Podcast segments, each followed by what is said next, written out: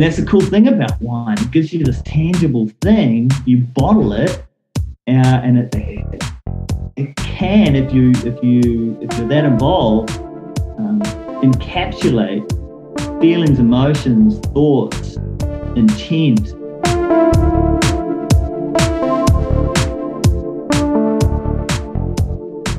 Welcome to the Fermenting Place podcast, one of the few podcasts that concerns itself with the co ferment of people and place.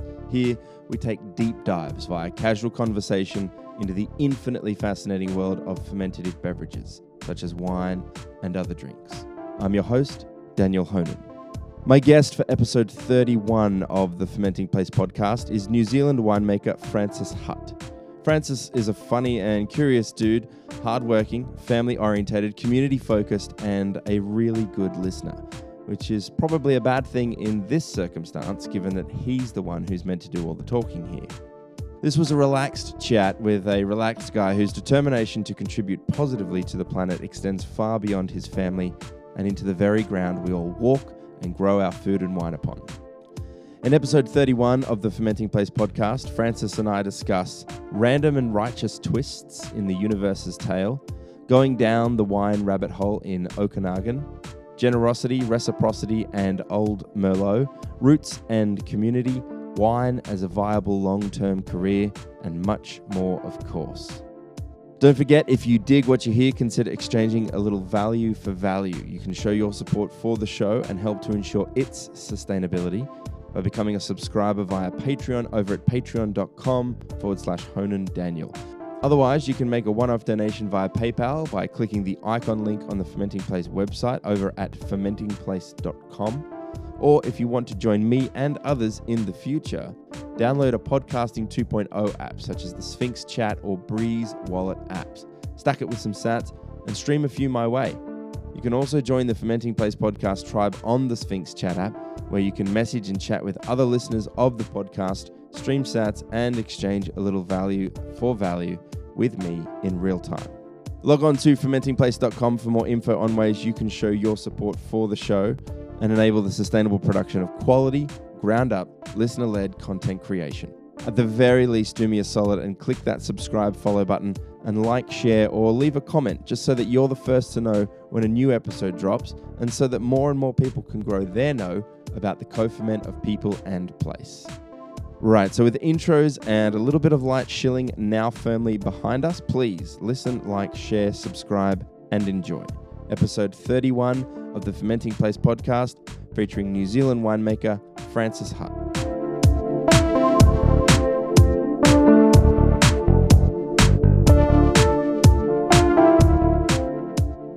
I'm speaking with Francis Hutt in Gisborne or uh, Poverty Bay in New Zealand, right? That's what it's called. Yeah, Tairāwhiti. Yeah, Tai Tai Tairāwhiti, more commonly known as. That's the short version. Tairāwhiti. Yep. That's the Maori name. Yep. Nice. And you're uh, you're a recent um, arrivee to Gisborne, mm.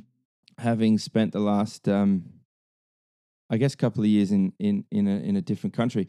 You know, it's funny. So at the end of 2019, I went to Okanagan, uh, wine region in Canada, and um, you know, I had three days in the region. I went from Kelowna all the way down to Osoyoos and back again. And on the final day, I was in Osoyoos, um, and these trips tend to, you know, take it out of you. You know, they're intense. You're going from one interview to the next interview to the next, and you're driving, and you're driving on the wrong side of the road, and you know you're marveling at the lake, Skaha Lake, as you drive, and it's just incredible, the mountains and the glacial rocks and all that sort of stuff. Anyway, the final morning. I'm trying to find Lariana wines, which are right down the arse end Osoyoos, right on the border. Yeah. Um, yeah. And I almost gave up trying to find them because I was like, I don't know, I can't find them. My Google's taken me, you know, to almost the the base or whatever it is that's that's at the border there. Down in Washington. Yeah, but I'm glad I did because I I, I popped in there, and uh, and then I was trying to decide. Well, I had two other stops to make. One was Phantom Creek, and the other was the OK Crush Pad. And I'd read a little bit about the OK Crush Pad on Jamie Goode's uh, Wine Anorak, Yeah. from a few years ago, and I thought, oh, I might skip Phantom Creek and just go straight to OK Crush. And as I was driving up through, I guess it's the Black Sage Bench, and and I see Phantom Creek, and I check the time, and I'm like, you know what? I'm not going to make OK Crush on that time anyway. I might as well just dive into Phantom Creek, whatever. So I drive up the drive and park and everything like that, and I'm being taken around, showing the whole thing. It's this brand new, beautiful building. Um, you know, no expense spared type of thing. There's sculptures out the front, and it's just coin everywhere. Anyway, I'm doing the tasting down in like the this this tasting right. It feels like you're sort of right in the heart of the building, in this in this beautiful boardroom with this massive glass blown sculpture hanging from the from the ceiling. The Chihuly, yeah. Yeah, and room. I'm chatting away and I'm tasting the wines and I'm making my notes and I'm like, so who's the winemaker? I know that um, Olivier Humbrecht consults, but you know who's who's the winemaker? And they're like, oh, uh, this guy Francis, he's from New Zealand. I was like, Francis from New Zealand, like, uh, is that Francis Hutt? And they're like, yeah. And I'm like, no shit. and then they go and find you, and we we we uh, yeah, it was it was very and random. I'm, I'm getting the presses going. I think I was pressing some Chardonnay or something. I can't remember. Yeah, you were hard at it. You were definitely doing something, something, and I was interrupting you. But um, uh, that was just a a really nice um, twist in the universe's tale uh, to kind of just be in this random location on the planet, and you know, we we met each other at Carrick, I think, back in 2015, Yeah. and again at the um, the Marlborough Bannington Wine. pub a year later. Yeah. I was like, so anyway, it was just a, it was a real pleasure to see you in uh, in such a spectacular location. So, you know, before we get to like your time up in New Zealand, let's let's start kind of in the middle. You know, what were you doing in the Okanagan? How'd you get there? Yeah, and, and so that was a cool thing, um, seeing you walk in because I could talk to someone really quickly and openly about exactly why I was there. You know, you know my backstory a bit better. Um, other people, I guess, when you, when you talk to them, it's it's easier to just give them a, a reason uh, that's easy for them to accept. You know, Mm-hmm. and so you, you meet people on the way and, and and you find out you know a little bit of their personality and so you just give them a reason that they can easily digest because they're not really asking you No. they don't really want to know they're just being polite Let's right? be So polite. Yeah, yeah. people are like oh what are you guys doing in uh, canada and i'm like uh, you know hunting bears or looking for this looking for that uh, so there, there was there was a little bit of uh, family connection um, in, in New Zealand and, and multiculture.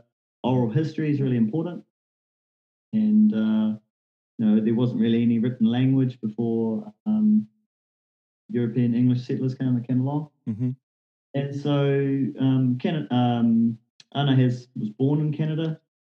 You know, children have Canadian passports, so we wanted them to be able to speak about uh, where they're from, where their mum was born, Yeah, sort of wow.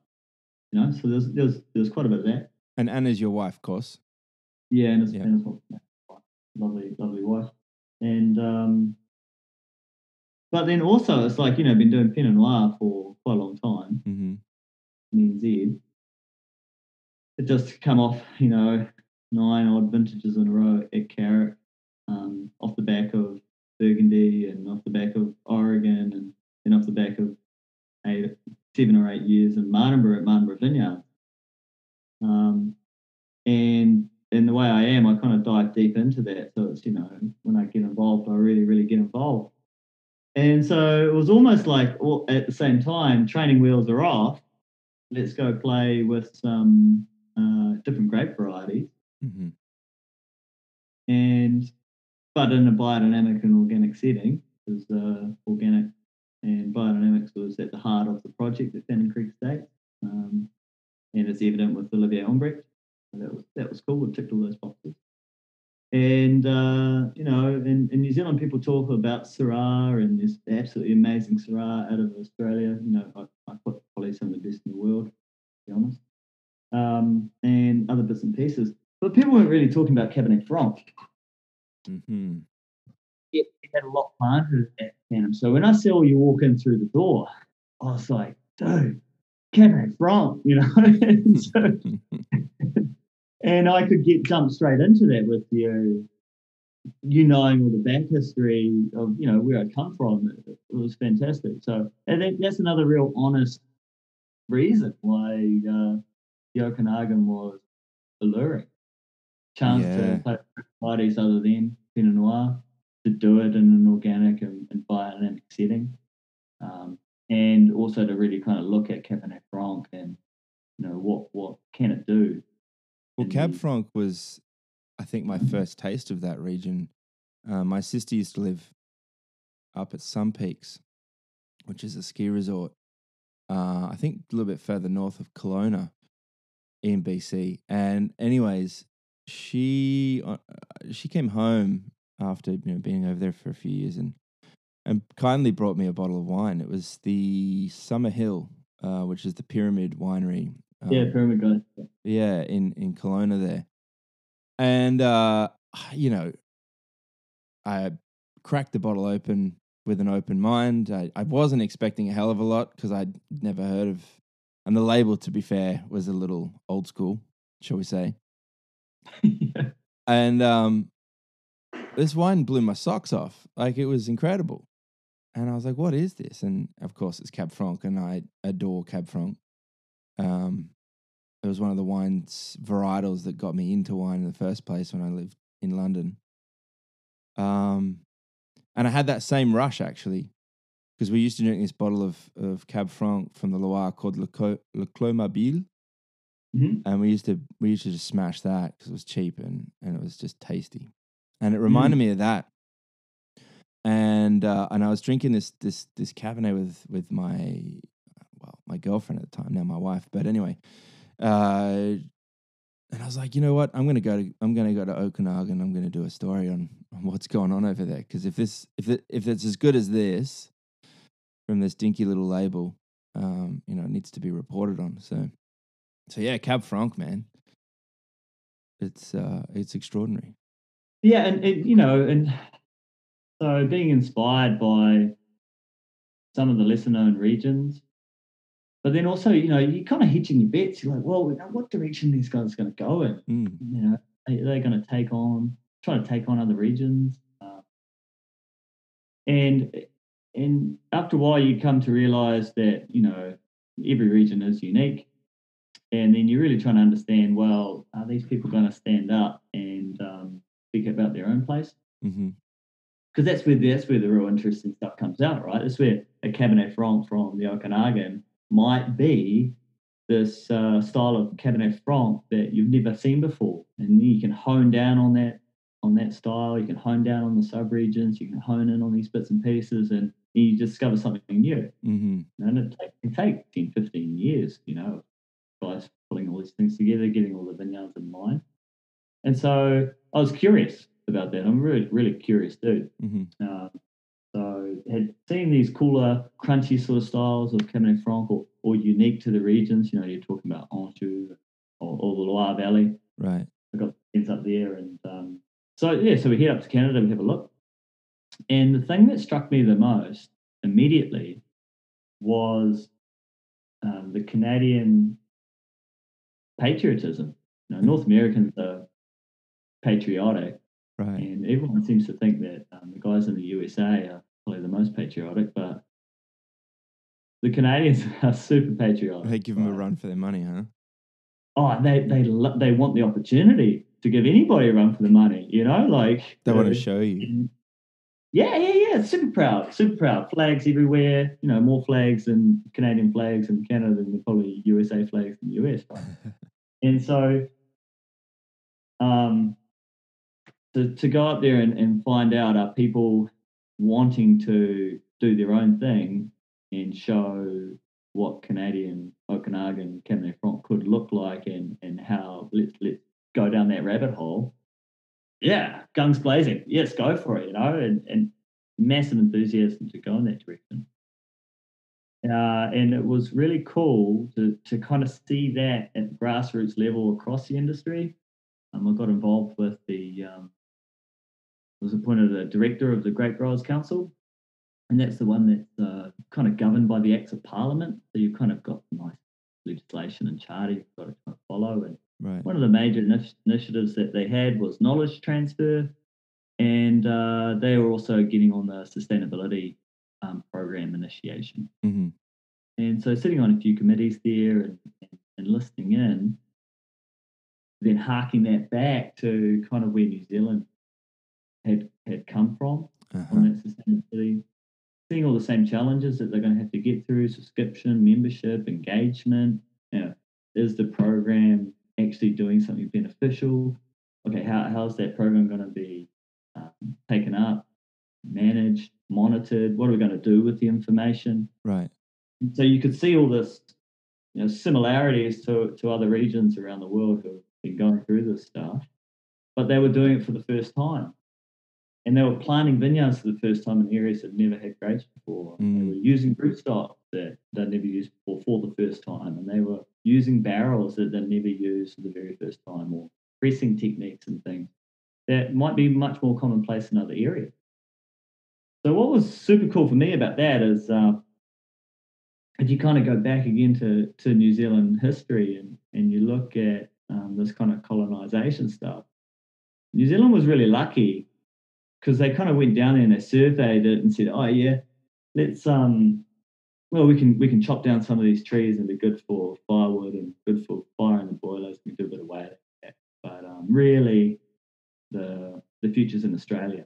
So they went to Australia and they ran a whole bunch of policies. They kind of stuck them up, right? here and there with the indigenous populations and whatnot. And so then by the time they kind of came back to New Zealand 150 years later, they'd kind of learned their lessons a bit a bit better and they well, kind of and they Kind didn't stuff it up as much, so to speak. To to grossly oversimplify 200 years Well, of history. But in the same in the same regard, um,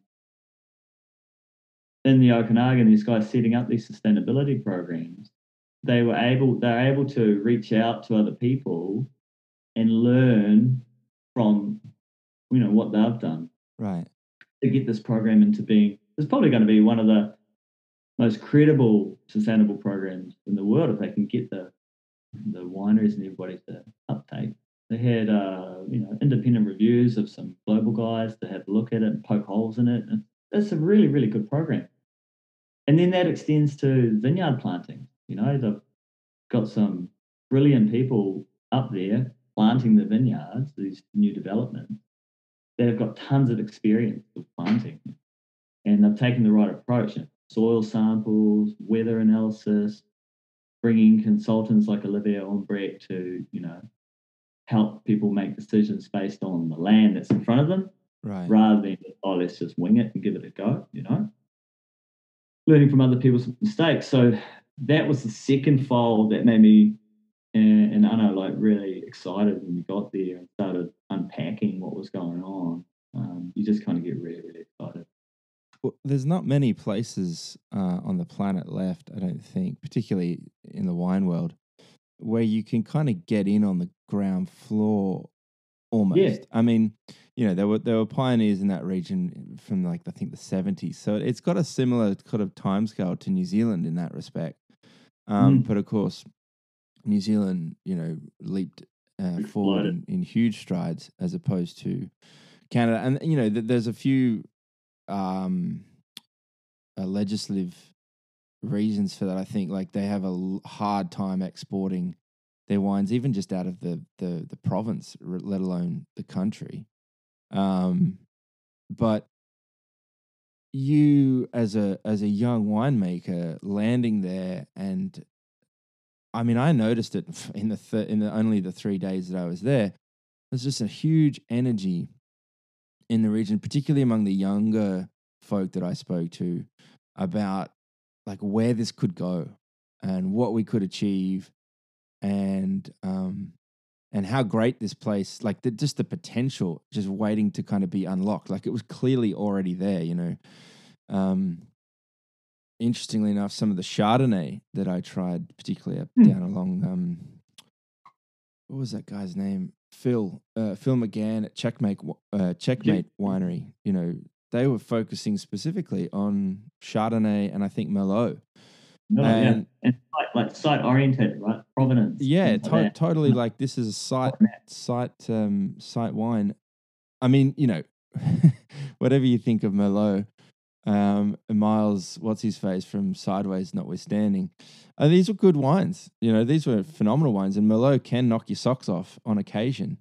Um, and these almost did. I think I got a little bit um miffed at the at the price. I mean, the price point was was out of control. But um, anyway, the point is, you you're kind of landing there, um, as a young winemaker that could could just unlock so much potential. Like if I was a younger winemaker, it would be the first place I would go to.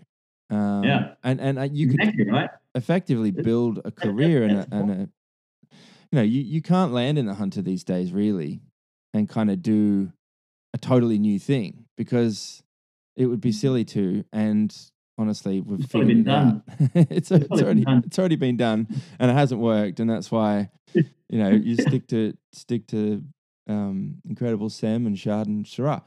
yeah, Um, you'd be, you'd be arrogant to think that those guys have been sitting on their ass, you know, not thinking about this. Thing. Oh, totally. I mean, that, that's No, human it's nature, right? I'm here to fix it. Like, yeah,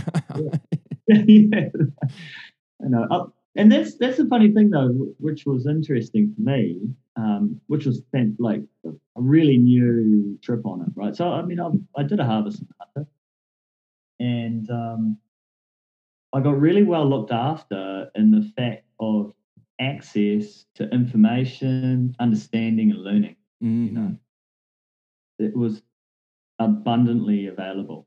Yeah. Like did a masterclass um, at Brokenwood, and we looked at Rieslings from the 70s from Limestone Coast, Coonawarra. Uh, did heaps of tastings looking at 70 year old vines on sands of Hunter versus, you know, clay. And you, you could just access this information. There's guys like Tom over around the corner. Guys, after been playing a rugby match, they'd be down at the pub Hmm. and drinking some beers, and you could rack their brain on, on stuff that they know. It's just deep understanding, deep, deep, deep. There's And one I've thing I've always had in the I've always had that. Yeah, well, but you're you're a um incredible listener and a, and a sponge, I think, and and uh, you know, in the in the few times that I've met you over the years, you know, you you've always got an incredibly considerate way of receiving and listening for information. And I mean, the thing is with the with the wine industry, I don't think I know of a of a more generous industry with regards to time, information, and exchange of of that sort of stuff. And you know, if if you are willing and able, and you demonstrate that, you know that you're keen to learn and to to to engage, like Yeah. you'll So- meet some of the most generous people you've ever met. Totally. Right. And so, you- so you go to Canada, you go to the Okanagan, and uh, you know, that doesn't really exist to to the a greater extent as what I'm used to. Know, I could go to Oregon, I can rack people's brain. I'm in Martinborough, you know, everyone kind of knows a whole bunch of stuff. You can dive in.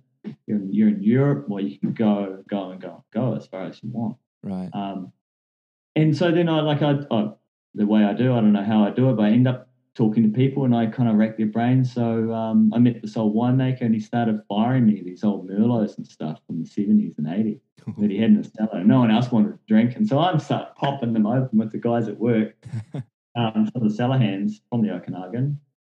And they've been trained out east in UC Davis. I mean, not UC Davis, and um, uh, the Brock University. Uh huh. And, and they're kind of like, oh, what, you know, why would you want to taste this Merlot?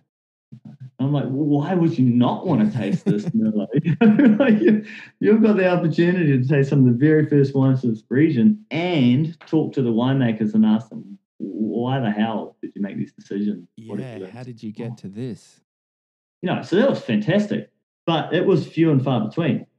You know, only got a handful of wines. I was trying to get some of the old wines from Phantom Creek Estates, the, those vineyards, because I've been through, you know, two ownerships and of companies. Mhm. but the vineyards have been there for a while. You know, some of the original plantings in the region. I'm trying to get these wines. You know, I'm trying to talk to the guys, and it, it just wasn't as wasn't as easy as what I was used to. Which was great for me because it was a completely new way for me to have to work and for me to have to communicate and unlock this stuff. You know, it was it was really cool. Do you Like, think uh, it had anything to do with the fact that you're an outsider? Um, and I don't know, maybe there was a, I mean, you know what human beings are like. They can be very weird sometimes and, uh, you know, they, think cl- they close it- up. Yeah, and I think it's all more like you know these regions. I, I remember in in New Zealand and uh, the Pinots, and the first thing internationals will say, "Well, they won't age." You know, the ones in the in the nineties, Mm. those wines won't. And then it was like, "Oh, they're too fruity," or whatever. And so then all the winemakers and the people who work in the industry here have this kind of bit of an inferiority inferiority complex and you're comparing yourself to other regions, you're comparing yourself to North America or Europe or whatever, and you're trying to compare yourself. And, and you got this inferiority complex going Mhm. on, and then after a while, you go, you know what? We're doing what we're doing, and we're doing it this way, and we believe in it. We have intent in why we're doing it, persevering and progressing, and we're loving it, right? So, when I'm asking these questions in the Okanagan, there's still kind of like this little bit of inferiority complex around our wines aren't maybe not that good, or why would you want to taste that, or you know, we had a smoke paint year that year, or you know, or um, the, the the vines were overcropped because we got it from a contractor or whatever. And I'm like, yeah, I don't I don't care about that. You know, that that is the history. That is what happened. That's how you went from there to to where you are now, Yeah. and it's all part of the story. I just just trying to unlock it. You know, Yeah, I love you, it.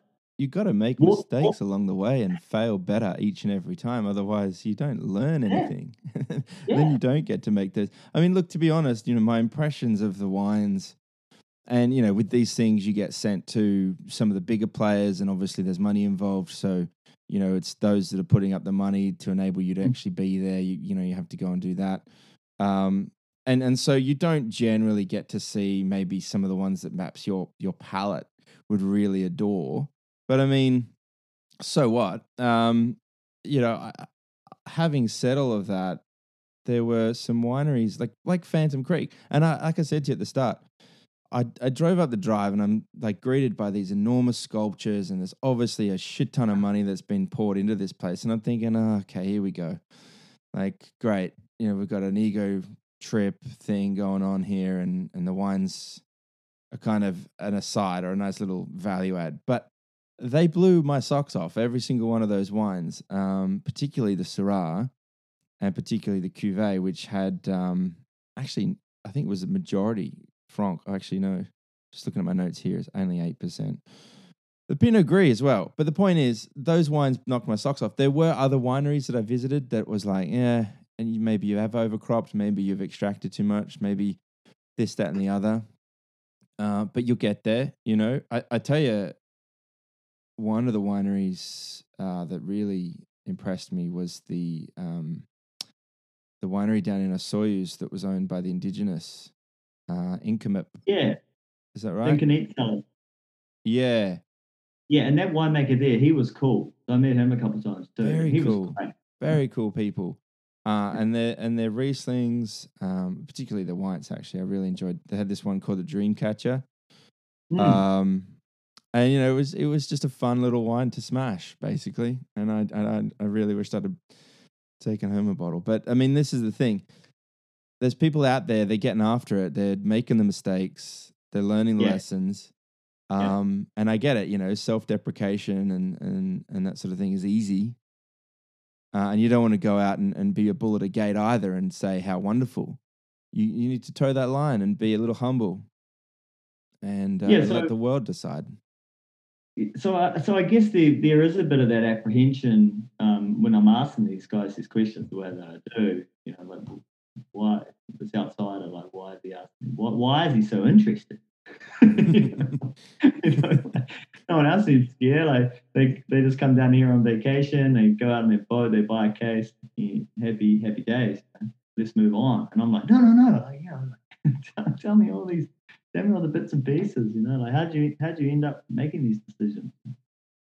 Yeah, well, when I come back uh, back home, I you know published a few articles uh, on, on the re- on the region, and you know I I said like this place has just got enormous potential, and it's dying for experienced people to just go there and make a name for themselves. Really, if if they, if they want, mm. or not even make a name necessarily for themselves, but make it make a name for these little subregions that were emerging, like Naramata Bench and Black Sage. Yeah. Um, you know, and even uh, down along Skaha, um, yeah. a little bit further further south.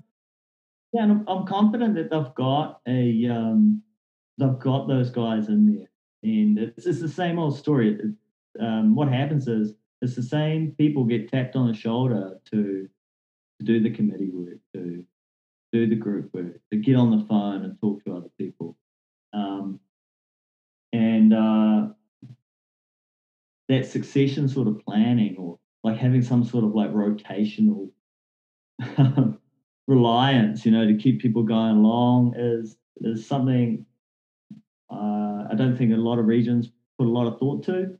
Yeah. You know, in terms of governance of that. Um, and it's not really the nature of it, right? Like they're all really, people are always really, really busy, and, and it tends to be the people who are the most busiest that take on more work yeah. for the greater good, um, because that's just the way they're. So, you know, but there, there definitely is this. There's a good group of people, and they're behind the scenes who are promoting these things, who are doing tasting events, who are hanging out, and uh, who love the region, love the wine. Yeah, and so you know, and then um, we had a whole lot of grand plans, and just like everybody else, along comes COVID and turns everything on its head. Right? So, and without getting into it, um, it just it just gets more complicated and more complicated and more complicated. You know? Each way you look, you got young family, you got kids and stuff going on.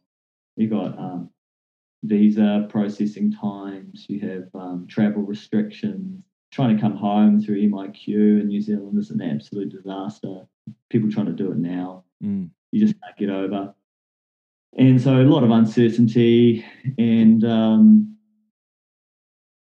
and some other bits and pieces going on. And I'm I'm, I'm always a real big advocate of uh, the company that you kind of work for and and um, if I see opportunities to um, exit in, in a way with with good potential to not cause any disruption, you kind of do. I just kind of I would rather kind of go in that direction. Mm-hmm.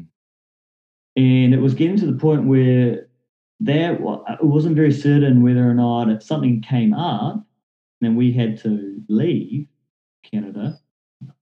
Um, a might I might not have been able to get back in. Right and I just didn't think that that was um, responsible. You know, no, like not fair to your family. Winemaker of a business. Yeah. So it was pretty cool. We had uh, two uh, assistant winemakers essentially. One was a cellar master, one was assistant winemaker. One had a you know huge affinity with Olivier Humbrecht, which was really obvious. So you know had them focusing on quality first and foremost. Um, and we appointed her as a white winemaker um, on the way out. And then Cellar Master was working really closely with um, red wine consult, red wine consultant, consultant, and that was looking like you know nice little nice little structure. Uh, and then um, being able to bring in a, in a winemaking director to kind of do a little bit more of this governance and, and reporting that because it's a brand new company, it just hadn't existed before. So all that was kind of lining up, and um, so, you know, made it easier to kind of exit out. Were you disappointed, um, all of that notwithstanding, to to kind of leave the region, leave the the area? Oh yeah, totally bummed out. Like I, I was like looking like I didn't see a bear, you know.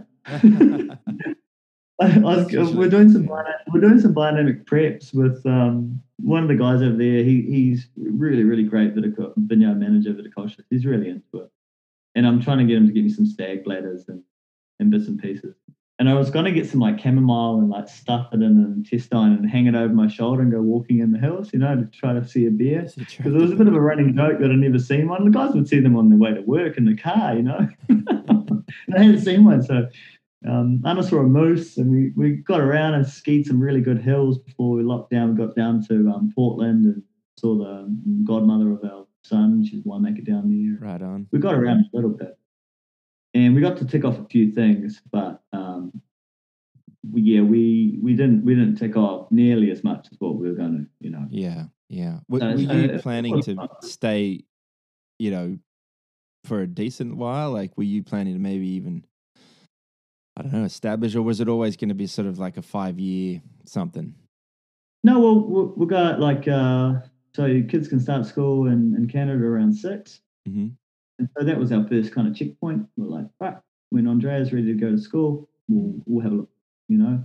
And we were on track to be like, okay, the next checkpoint would be when Frida is ready to go to school, and Andrea can be the the guinea pig on the school system in Canada. in Canada. They keep getting in trouble because they turn up in bare feet all the time, and they're like, "Nah, man, you gotta You got to gotta go shoes, school." dude. Yeah. Whereas here in here in Gisborne, we just had another. He's he starts school at the end of this month, and uh, shoes are not a requirement. Cool. You know? So he's pretty stoked on that. Um, and I guess that's a bit of a segue into uh, how we'll come back and, and why we're in Gisborne. Um, and and it is it is to do with this kind of you know family aspect. yeah, yeah. Canada was like a family move, and, and, and Gisborne is a family move, and there's a whole lot of stuff here that really align with that hmm for us. Um, and then the winemaking, you know, this region's pretty much like 95% unirrigated. So yeah, right. hanging out with Olivier Humbrecht for two years, you know, um, and talking about succession planning, and you know, he's got some children that are kind of coming up through the winery, and and then talking about uh, sustainability from a viticultural and high quality wine aspect.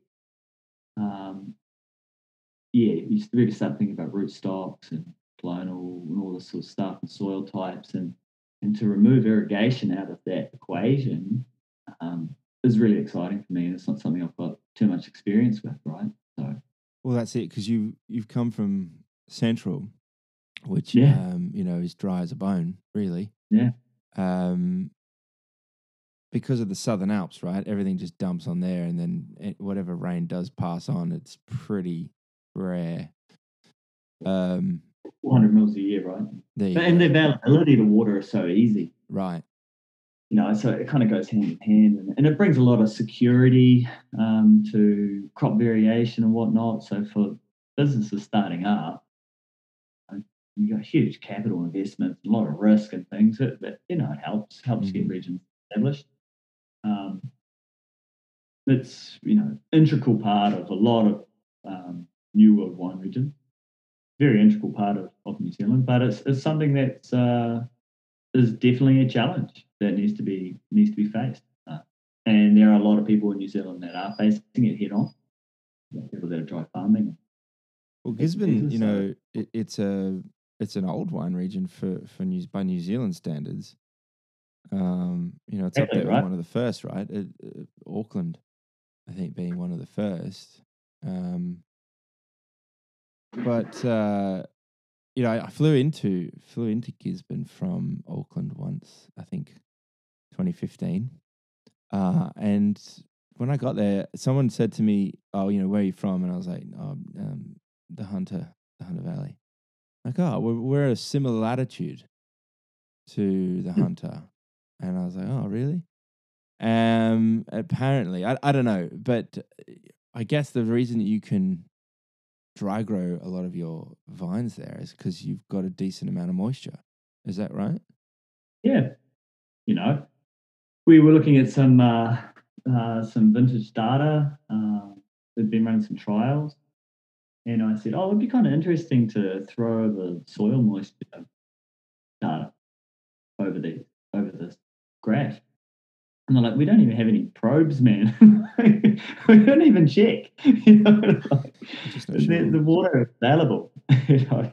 Um, and so that was that was really cool. Um, to link it back to being a little bit more familiar about gaining access to information. I mean, I've already had conversations with guys here about, you know, nearly, you know, thousands and thousands of barrels of um, sherry, you know.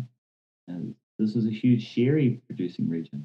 Um, I've got guys working, you know, that I'm responsible for looking after here in the cellar in Gisborne that have gone through Corbans, have gone through Penfolds and um, Allied Domecq, and they used to cooper all their own barrels. You know, we've got an engineering team here that built the cellars. You know, they they built the the racking for the barrels for you know like a thousand, ten thousand barrel haul. you Wow. know.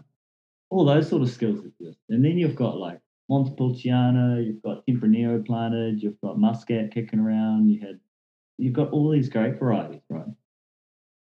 And but you've also got the institutional knowledge that goes along with it. hmm Well, uh, we've got some port here at the at the front door. It's in a big uh, 300 kind of hogshead, and then we've got this little little one at the bar. You know, it's an old Corbans barrel, Hmm, probably 30 years old by now. Mm. Beautiful little um, 20 liter. Uh, so all that stuff exists, and there's all these uh, photos up on the wall. Got a lot of history kicking around, and um, I love that stuff. I absolutely love that stuff, and I love unpacking those stories, and I love talking to people about it. It kind of keeps me thinking. Right, right. But the other really, the other really cool thing about Gisborne is that people think it's it's isolated, but it's not. It's not. It's kind of like um, it's secluded, and uh, they've got everything here to be a healthy community. You've still got the dude who can who can fix your fax machine. You know, he's got a shop front. he can fix your clock radios and your fax machine. There's like there's a there's a community uh, music hall. Um, they still have they still have the bridge scores in the local paper. That's You've cool. got three life saving clubs. You've got all the sports clubs and facilities you can think of. Um, you've got all the everything you need is kind of here. community Community, right? and And so- potential for for strengthening all of that.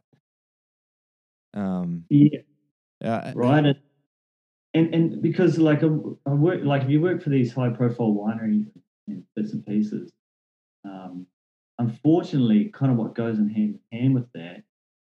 Well, it's a benefit. It's, it's really exciting and fun, and, and it adds to the flavour. This transient nature of the staff members. So you get heaps of internationals coming in every year. I mean, at Carrick, I'd get 150 uns, unsolicited requests to work harvest. mhm. and all your pickers, and you get all these people coming in and door, and it's great. You know, it's like a lot of ideas, a lot of really, really cool stuff you can do, and you can get a lot of inspiration from. it.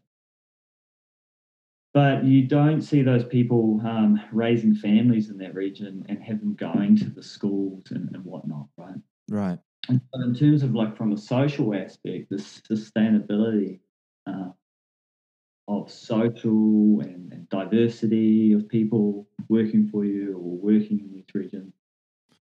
I haven't had too much experience with that.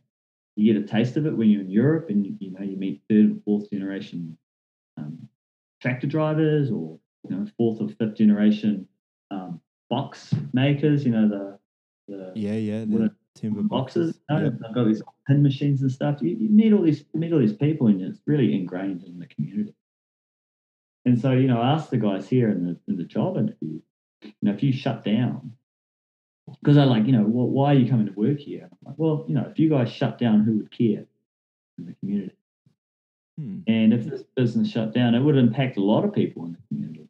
And some of the guys have been working here 25 years, 30 years. They have raised families here. They've all gone off to university. Um, and so, and I think that's quite unique in in New Zealand. And Gisborne's the sort of region where I can really uh, see that from the ground up. Mhm. We've been had a recent recently had a conversation with some of the um, market gardeners as well. There's big there's a big uh, company here called LeaderBrand, and there's some other businesses around, and they've been um, seriously looking at suicide prevention stuff. Putting their heads together and like, you know, how do you tackle that? Well, I mean, this is How the you thing, right? Like, Yeah, you- how do you tackle some of this mental well-being stuff? You know, that's really, really hard. You know, but it's super important. it's incredibly important, and I don't think it gets enough. I mean, everybody seems to to treat, I guess, the the disease. I love that thing that James Millton and you know Gisborne wine grower James Millton. He always says, you know, um, decrease, uh, increase the ease, decrease the disease. and that's it's right. that disease compound word and um and you can apply that to so many things particularly something like um youth and and mental health uh, mental health issues and things. You know you're talking about those transient um workers and that inability to put down some roots and to really i guess establish yourself within a community and you know, you don't have to necessarily go out and join boards and committees and things like that, but you could just be, uh, you know, just a familiar face down the shops, um, you know, familiar face at work, and and having that longevity and and literal sustainability of raising a, a family and, and and adding contributing to the the the fabric of that community. I don't, I don't know if we get to do that often en- enough anymore, and I don't know. Well, I have some reasons and I have some ideas as to why that is. You know, Mm. but it's incredibly difficult f- for one. Um, I mean, look here in the Hunter, when I was growing up, it was, um, you know, you could do whatever you like, really, but if you want to actually make some good coin, go and work in the mines. You know, Yeah. and and you get paid a shit ton of money to do very little and no disrespect you know to to, to that particular job but you know- you're going to get some. You're definitely going to get some trolls off that comment. Yeah, well i don't think that they actually listen to a fermenting place podcast to be honest with you my old man's a miner you know he's a coal miner from way back and you know he said like do whatever you want if you want to work in the mines you know fine but i'm not going to help you get a job in there you have to do it yourself um and i never really wanted to anyway but th- i guess you know you get to a point now where you think well shit i could be earning so much more money and then maybe i would have a house and and actually have that ability then to put down some roots and establish yourself within a community. I feel like i've done that anyway despite that but that's what i'm saying is like these transient workers that come in and want to do vintage or harvest or any sort of things they need a reason to stay and you know if they can't get a foothold there's really no reason to stay um, and so you drift on the wind again and it's yeah it's difficult Yeah, no, uh, it's, it is really hard. I mean, housing is a huge problem, massive, massive problem. Um, a lot of these cool regions or whatever that you know on the forefront of people's minds are also the ones that are on the forefront of everybody else's minds for tourism or whatnot. The housing availability is nigh impossible. Cost of housing is going through the roof. oh, It's really difficult for people to to look at the wine sector as a viable long term career. You know, really tricky. Mm. And it's exactly the same here in, in Gisborne. You've got, you know, if you're leaving school at 16, 17 years of age, you're not going to go prune a vineyard for minimum wage. You're going to go into forestry. Mhm. You're going to go into fisheries. You're going to go into to other sectors that uh, pay better and, and potentially have a a better pathway towards security, you know, of, of income. Um, and you know, this it's the same problem, same problem in Europe. Um, wine industry isn't that sexy, you know. You're trying to get a tractor driver, skills and the mentality required of a tractor driver, they can go get a, they can go be a loader, a Mm. truck driver, or a digger, grader, you know, or a skid operator. Double their income, instant. I mean, there's not. So how do you of- how do you get them? You know, and so this it's, it's it's actually like this. I don't think there's any really any answers to it, um, and it, and it's it's tricky, but it, it definitely intrigues me, and and I'm really I really I'm really into it, and um, I know Yeah, how to make that- certi- I know how to make certified organic wine, right? I know how to win some trophies doing that. Um, I had the opportunity to look at that financially while I was at Carrick. Um, I looked at that financially while I was in Canada, and then how to you know migrate into biodynamics. You know, I'm you know had a bit had my toes dipped in the water with that too. Been looking at that for a while, but this whole uh, long term sort of stuff and people and community is what I've really got my brain on at the moment. hmm Yeah, building, building, and, and- and it's become so much more important once you have a family too. You never really quite realize it until you're responsible for these little little minds, Yeah. and Yeah. you know, you you you want to do your best by them. And I mean, you know, I, I've been thinking about this recently as well, but I, for some reason, I feel like it's it's our responsibility to leave the place in a better state than when we found it, right? Mm. and that's kind of the deal, right? You you constant general improvement over time. good motivator. That You know. that you know that that concept's a good motivator. You know, it helps you to. Yeah, well, it's, know, it's like going camping. You know, you don't you don't go camping and then just leave the place a tip full of all your all your rubbish and everything. You you leave no trace. You clean everything up and you disturb it as little as possible and and and you are grateful for the time that you spent. But that's our role on on on on earth when we're our responsibility is to leave our community in a better place than when we found it. And by extrapolation, you could argue society and civilization. And, you know, not to get too macro, but it seems to me like there's uh, a, a force at work, and I don't know where it is or where it's coming from or anything like that, but it feels like there's the place is being left in a worse place, in a, in a worse state than when people found it. And uh, and then it, it has these knock-on effects you know these second and third order effects to younger generations who are trying to get a foothold and establish themselves within a region and an area and a community to Yeah, go to work and make it better um, yeah. And so, and so I feel like um, sustainability programs, organic certifications, biodynamic certifications. You know, th- these sorts of things help to frame and provide you with some actions that you can go after to to mitigate those physical degradation of the land mhm, you know, physical pollution of rivers, physical pollution of workers being, you know, exposed to things that are carcinogenic and whatnot, mhm, reduction of um, additives and whatnot that are getting passed on to consumers. You know, it's all that stuff, right? Great, good, good things, really, really good stuff. But you know, it, le- it leaves me wondering, you know, about the mental well-being aspect. And so that's yeah, that's why I'm kind of that's that's why that's where I'm at at the moment. Gisborne's a really good spot for that. Um, the company that I'm working for is miles ahead than any other company I've kind of worked for, with ability to kind of make real inroads in, in these sorts of areas.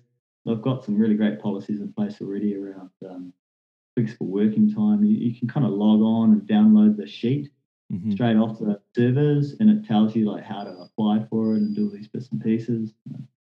We've got union member workers, we've got all sorts of stuff going on here. And it's um it's like when I was making wine, in order for me to to make good wine, I had to work in the vineyard first. And so in Martinborough, I was working in the vineyard, then I moved into the winery and it helped me understand how to make better wine. When I was in Central Otago, I first started out in the vineyard with Carrick. And then after a year, then I moved into winery and, it just cemented and made it fast tracked my understanding of, of the winemaking. So here I'm, you know, production manager, I'm, I'm dealing with these guys on a day to day and I'm right in the, right in the thick of it. And I'm hoping that's going to help me understand how to how to be better at all this all this sort of stuff in the future.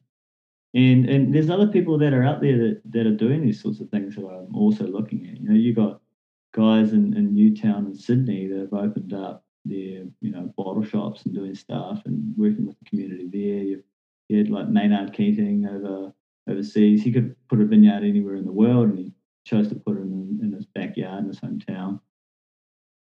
there are a lot of people who are doing this stuff, um, and uh, I just want to be right in there with that conversation. It's what what, what interests me at the moment for sure. Yeah, you know, um, talking. it's, it's always such a trip to be able to say this, but talking with Maynard from from uh, Caduceus Cellars. you know, I think it was episode 17 maybe 20 i don't know for many place but he, you know he established those sites in arizona in jerome around there and it was this little you know backwater town and obviously he has enough capital to sort of invest in in the region but it's it's one mm-hmm. thing to just chuck money at something it's another to actually boots on the ground build it up and start putting little businesses in like his osteria and Yeah. cellar door and tasting rooms and and then the rest of the community see that and they get juiced by it and they're like well yeah let's let's let's be a part of it.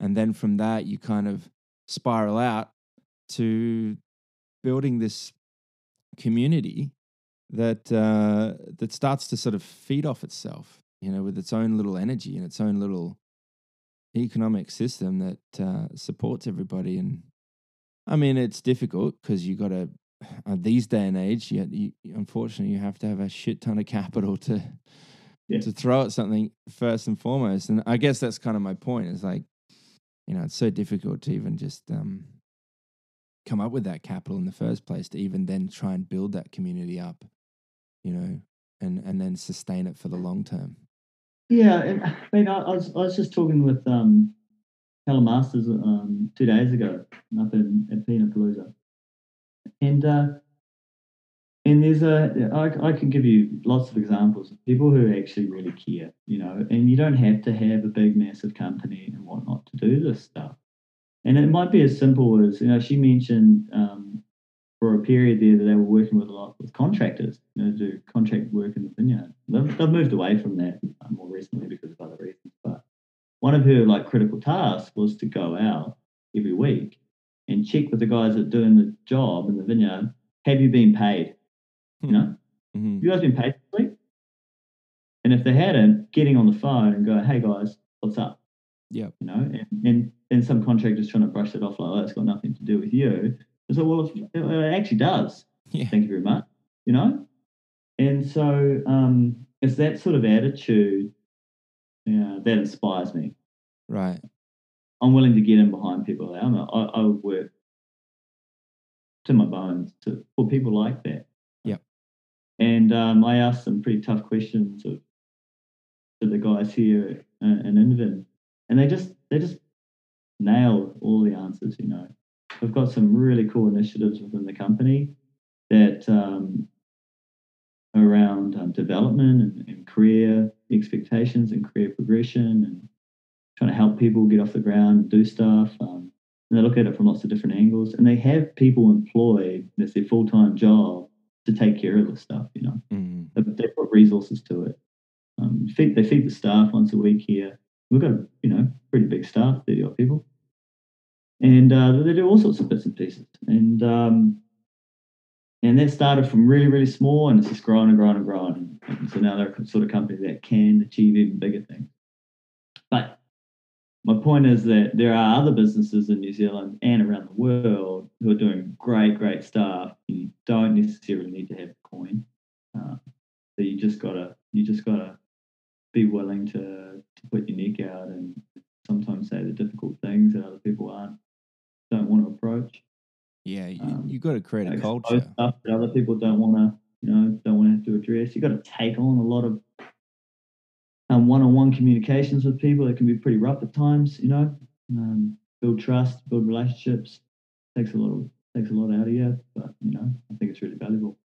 Well, it's worth it, and particularly the result that you could yield uh, at the end of all of that. You know, um, you put time into people, and uh, and you know, let them just let them go, let them show you Yeah, what they can do.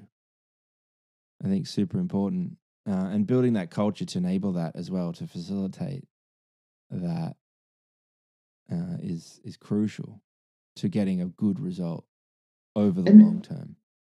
And that's what biodynamics has taught me the most, I think. Right. the, the, the observation and the power of the spoken word, you know, like how is the environment affecting you as an individual within the system, this farming unit or whatever, cosmos, all sorts of stuff going on, right? Comes in into your brain and then words come out your mouth. and uh, those words that come out of your mouth have profound impact on the people around you, you know? And uh, there's a lot of other sayings around there. Um, and one of them is like, uh, I think you've got like one one mouth but two ears, right? yeah. so there's all this sort of stuff. And and reading and looking at biodynamics and looking at all the observational stuff and all the farming practices and all these other bits and pieces. It's that that power of the spoken word and, and what's in, understanding what's influencing you around you and how you fit within the system, but also what you're doing physically and how you're acting and talking around people has a huge impact on wine quality, on engagement staff, and, and uh, you know, vineyard practices, all that stuff. Stirring, you know, biodynamics itself. You know. So yeah, that's that's a big take home for me from biodynamics that I've learned, which I really love. And no, if you you know, you know, I don't think you def- definitely have to be uh, following the calendar. Uh, but having an awareness of what's going on out there actually helps you understand maybe what's going on with you and then maybe how you're interacting with other people too. Oh, absolutely. Yeah. I mean, this is the thing. In this space, you're fortunate for the fact that you can be outside amongst uh, the environment and uh, and and observe over the year. You know, I got to say, like when I when I came home from London uh, in in at start of I guess like 2012. You know, I'd never really considered the Hunter as as my home, as my place, and over the last say 10 years or so, I've made a conscious effort, and I think it's been inspired a lot by the wine industry, but also biodynamics and that emphasis on observation to really l- start tuning myself into the seasons. You know, I'd never done that before because I just grew up in hmm. suburbia and it was just like whatever. But knowing that, oh, August is here and this is when the westerlies blow. And that means that spring is on the way and, um, and obviously summer and so on. And, uh, you know, just, I guess, being a little bit more observant of the place that you're in is uh, is really important, and you can and can help to yeah, I guess articulate some of those thoughts rattling around in your brain. Yeah. That's a good thing about wine. And and you you bottle it. And then you bottle it, right. you bottle those thoughts and you can come back to them, you know, and, and you open up that bottle and it unlocks all this stuff. I was talking to Time um, capsule. Jace from Wharewa, and uh, he, he, had, he had the 2016 wine, right? And uh, we started unpacking it. Boof, all the stuff starts coming out of the season, you know, all these things, Memory. like you say, weather patterns, um, like you how how you started out this conversation between you and me um, today. You're like, all right, get me in the zone. How how did your morning start? You know, and I'm like talking about the southerly and the snow and, Right on. stuff. You know, and that's the cool thing about wine. It gives you this tangible thing. You bottle it, uh, and it, it it can, if you if you if you're that involved, um, encapsulate feelings, emotions, thoughts, intent. You know, Mm, integrity. You know, it can bring all this stuff out um, that you might have uh, you haven't looked back on, you haven't reflected on for a while. Like Yeah. if you start out Yeah. snowboarding, you think you suck, and then a few years later, you still think you suck. But if you look back, how, how much better you've actually got, um, you know, you can pat yourself on the back. And that's the cool thing with wine. You know, really you cool. can thing. Track yourself and your improvements, mistakes, achievements, Relive that, whatever you over know? time. and and you have the opportunity to convey that with someone else. You know, you go along the journey. You got these wine tasting clubs that you have with your buddies. You know, you might have tasted these wines together a couple of times already. Mm. You relive it. You relook at it from a new perspective, like you mentioned before. You know, I've matured. in the way I've been thinking, and it's a, and hugely been impacted by my partner and by my children. You know, Yeah. so I can look back on things in a completely different light. 'Cause, You know, before I was just like a immature dude just cruising around the world making wine. Now it's like, oh, I've absorbed a bit more. Well, it all comes And- back to to meaning, I think, and um, that idea. I, I know I certainly felt a hell of a lot of meaning when I found certain wines that really did resonate in my brain and rewired them to an extent. And I found that incredibly powerful. And then, and I, and I know that the only reason I'm sitting here chatting to you on the Fermenting Place podcast is because, you know, I found an enormous amount of meaning in wine and Hmm. it sort of gave you a bit of a, a purpose and something to pursue and to learn about and to follow down the rabbit hole and really just kind of unlock Dig, dig holes all day. yeah yeah and it is infinite you know it's it's incredible. Um super super special. I just want to quickly riff a little bit on your time at carrick and well central and and how that kind of compares to the landscape. I'd like to sort of do a place to place comparison of say like the okanagan and central or new zealand really in general maybe you know from say at least martinborough down Mm. with that sort of um Yep. I mean the landscape is is relatively similar, I guess. Yeah, yeah. We, we were posting we were posting images in the Okanagan, and uh, people were like, I thought you guys went to Canada. You know, isn't that? Are you in? Are you in the Cromwell Basin? I'm like, no, no. And uh, the funny thing was, is the um, they've got a mural of like a giant peach in Penticton, you know, and, and Cromwell's got like the same sort of mural the fruit. so the, the the look of the landscape was um, really really similar. Yeah. Uh, the geology is is, is different. Right. Um, you got these massive in North America. You got these massive con- parts of the continent that popped up out of the ocean, moved east, and smashed into a land mass. Right? And then the next one popped up. It's like four of them, and that did a whole lot of crazy stuff. So the geology is a bit different. You had some big damming effects and through the glaciers up up in the Okanagan. So Yep. The way things have been shaped and formed is, is different.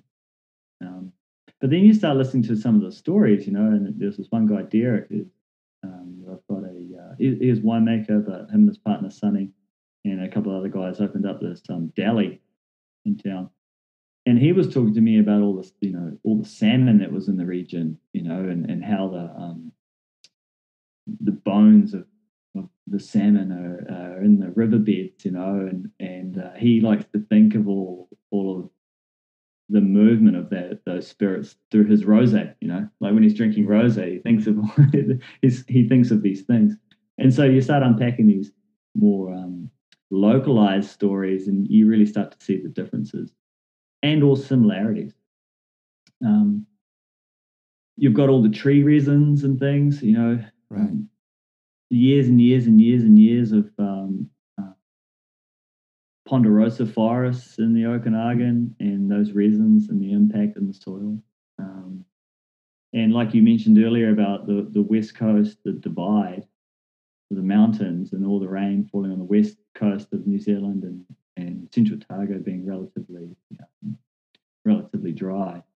The Cascade Mountains extending out Yes. through Washington and Oregon, and then the um, coastal ranges of um, BC and Vancouver. You know, the same effect. hmm But in New Zealand, east of Central Otago, you have the ocean, whereas east of the Cascades and Washington, you've got Montana, Idaho. You know, You got nothing, it's flat.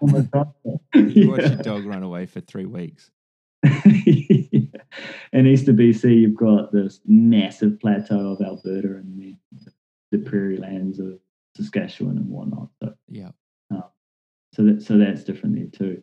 But um, so the, the, there's this visual aspects that are very familiar, Right. um, but then very very different also.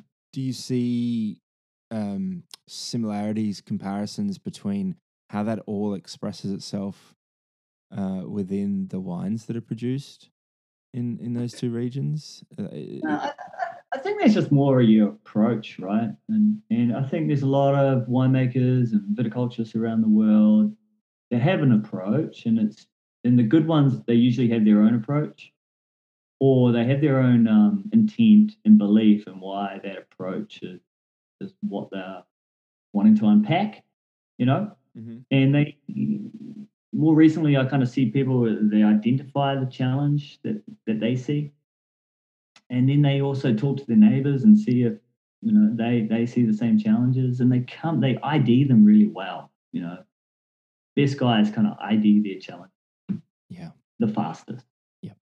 And then they also like come up with some actions, actual things that they're gonna do to face that challenge head on. Yeah.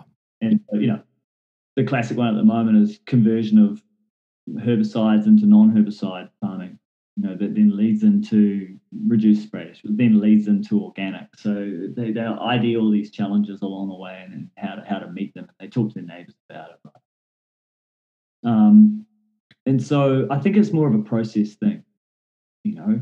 And uh, I think a lot of these processes, the way people go about making wine and, and viticulture, are valid. You know,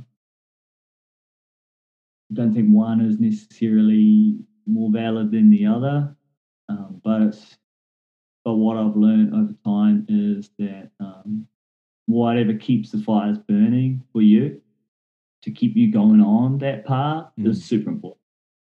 And then having the support network around you from uh, other individuals, other wine professionals, because day to day public don't care.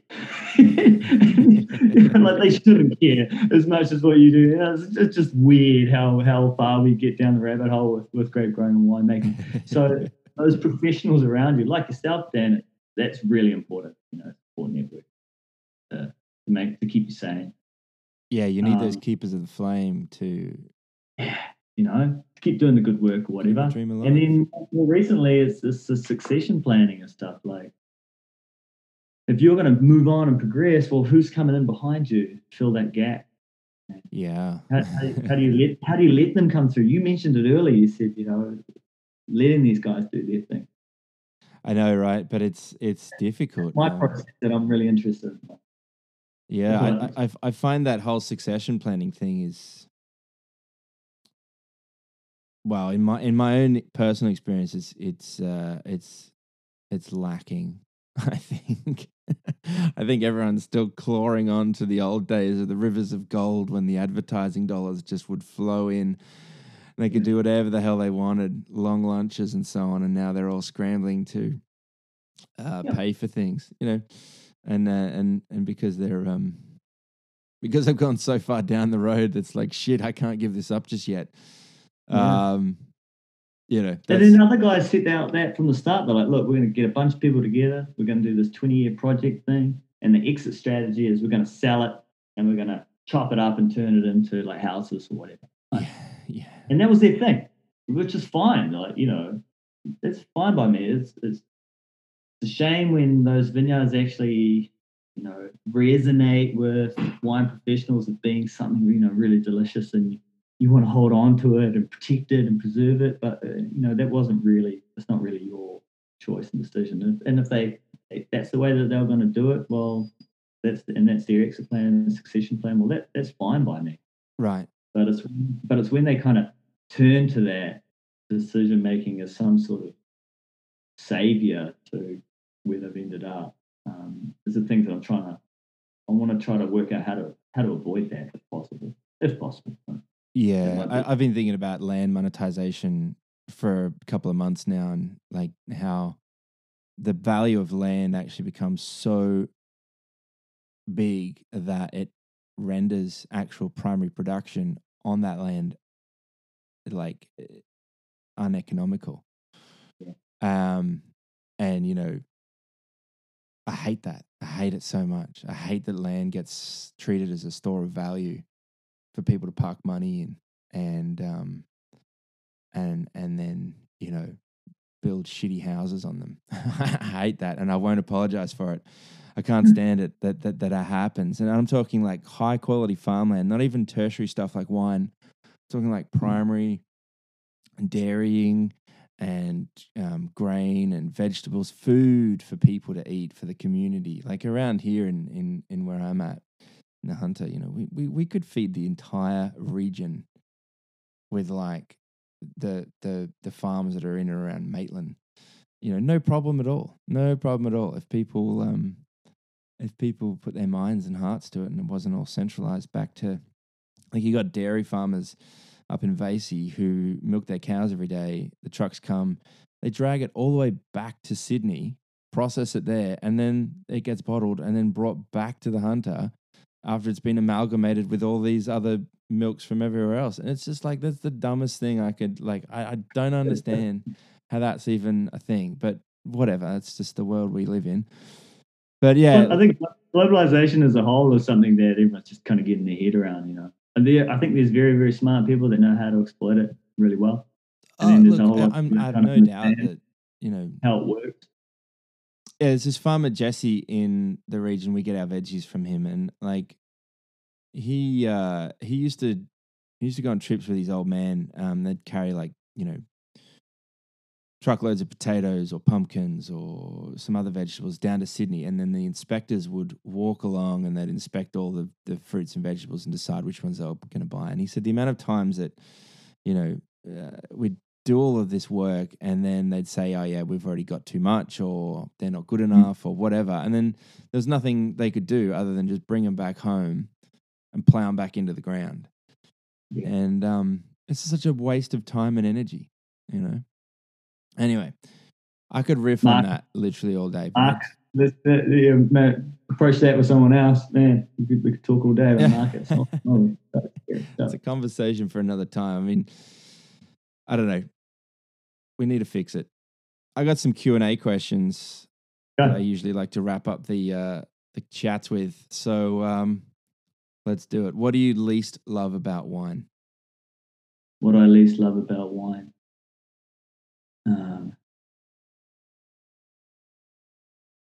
uh, it's like a black hole if you want it to be, you know. That's the thing I least love about it. Um, the temptation to kind of dive in there and just not worry about anything else is is really easy, you, and you can, uh-huh. you know. Yeah, it's it's really easy to just get into it too much, too deep, and uh, you potentially might miss out on other things in life if you do. You know, fair play. Scary. Fair play. What do you most love about wine?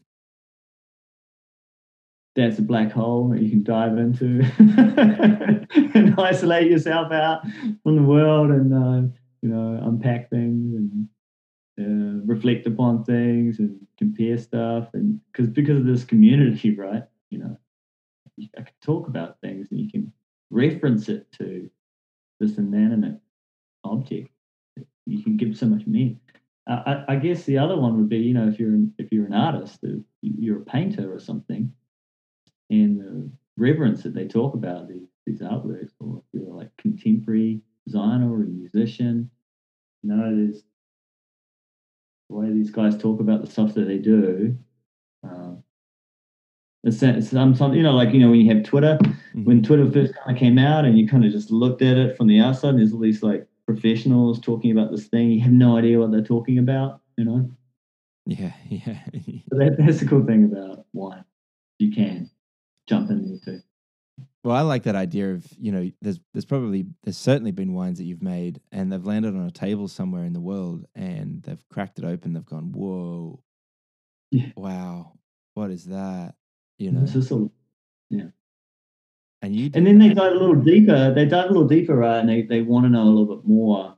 And when that information's available and it links up with them, mm-hmm. stuff that they're interested in, you know. And then then all of a sudden you meet the, you meet these people. You, you go to a dinner and they're like, I had one of your wines. Mm-hmm. You know, I learn a little bit more about it, and uh, you make this connection with them. Special. Yeah, and it wasn't it wasn't through Facebook. No. You know, it wasn't via Insta, even though, you know, that does happen a lot more these days. But it used to just be they'd tasted your wine at a friend's place for dinner. And when they were in the region, they visited the restaurant and they had a great time, you know. And then uh, you see them in Los Angeles at a at a tasting, and they come over to say hi, you know. And, you know, that's cool. That's super cool. That's very cool. What's one word to describe what you do?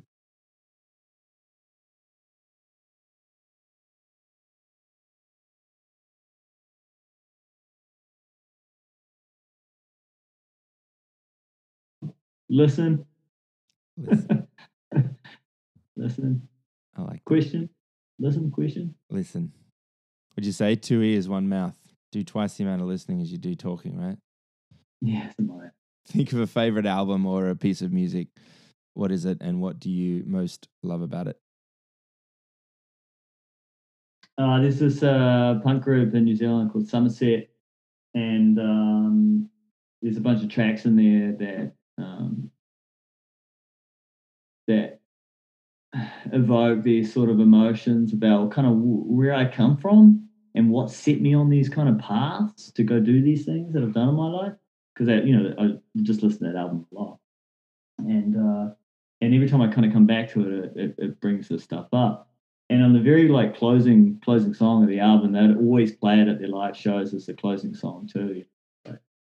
Um, there's this line that says, you know, like, um, what if hopes and dreams aren't everything? You know, I want to have something that keeps me going, that keeps me on this road. You know, Mhm. where I want to be, in places set in front of me. And so this is some, this is this kind of little like uh, mantra that I um, say to myself every so often, and uh, or I listen to that that album again, and it re-energizes me, revitalizes me about the decisions that I've made in my life and why I do these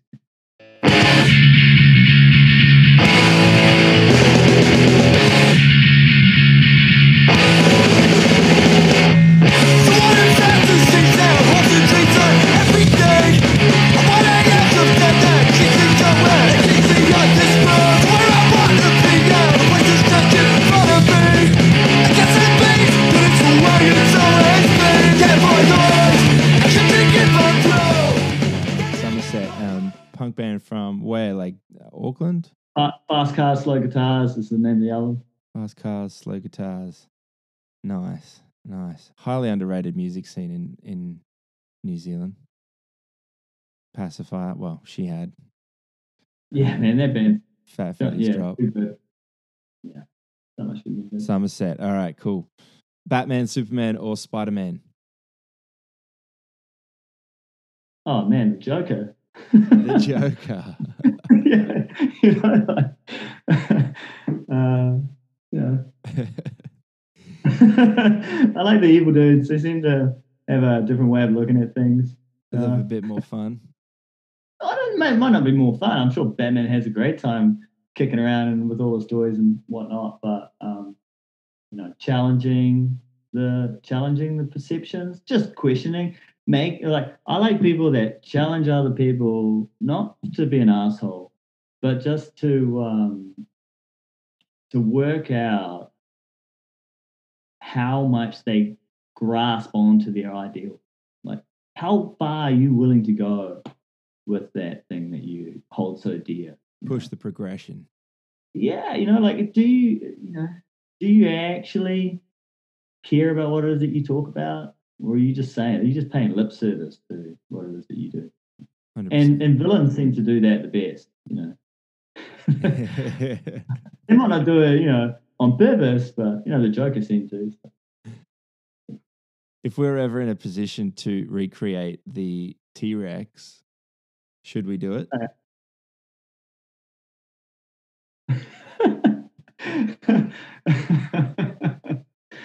um, uh, and that's a question that I have never pondered. um, my um, my brother, he works for he used to work for CSIRO in Australia. He's a scientist in Cyro, CSIRO. He now makes like pollen, pollen, polymers and resins. He's making a resin that like they will use on Rembrandts, you know, to reseal it. Oh, It's wow. like one of their high-end polymers.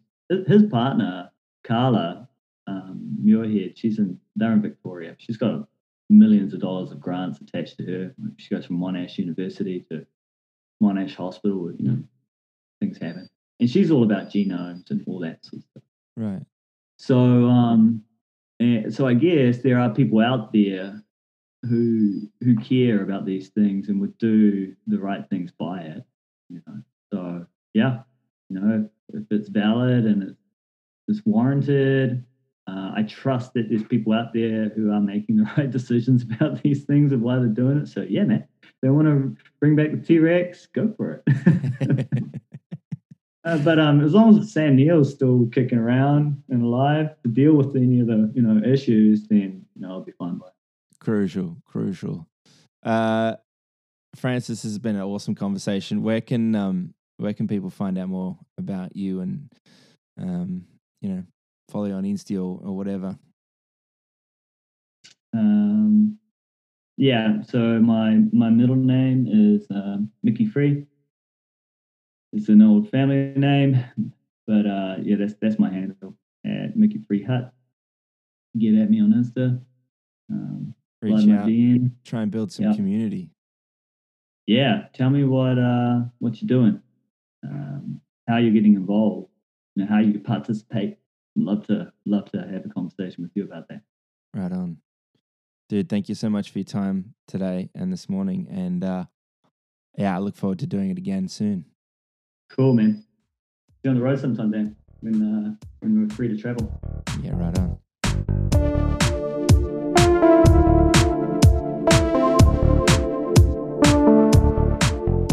All right, episode 31. Your thoughts? What did you think? Did you enjoy it? Let me know. Leave a comment if you're using Apple Podcasts. Otherwise, you can tweet me on Twitter or tag me on Instagram at Fermenting Place. Or simply shout out and say hello via email. Give me a guest suggestion. Hello at fermentingplace.com. All right, that's enough from me for now. Take care. Don't forget to eat, drink, and be merry.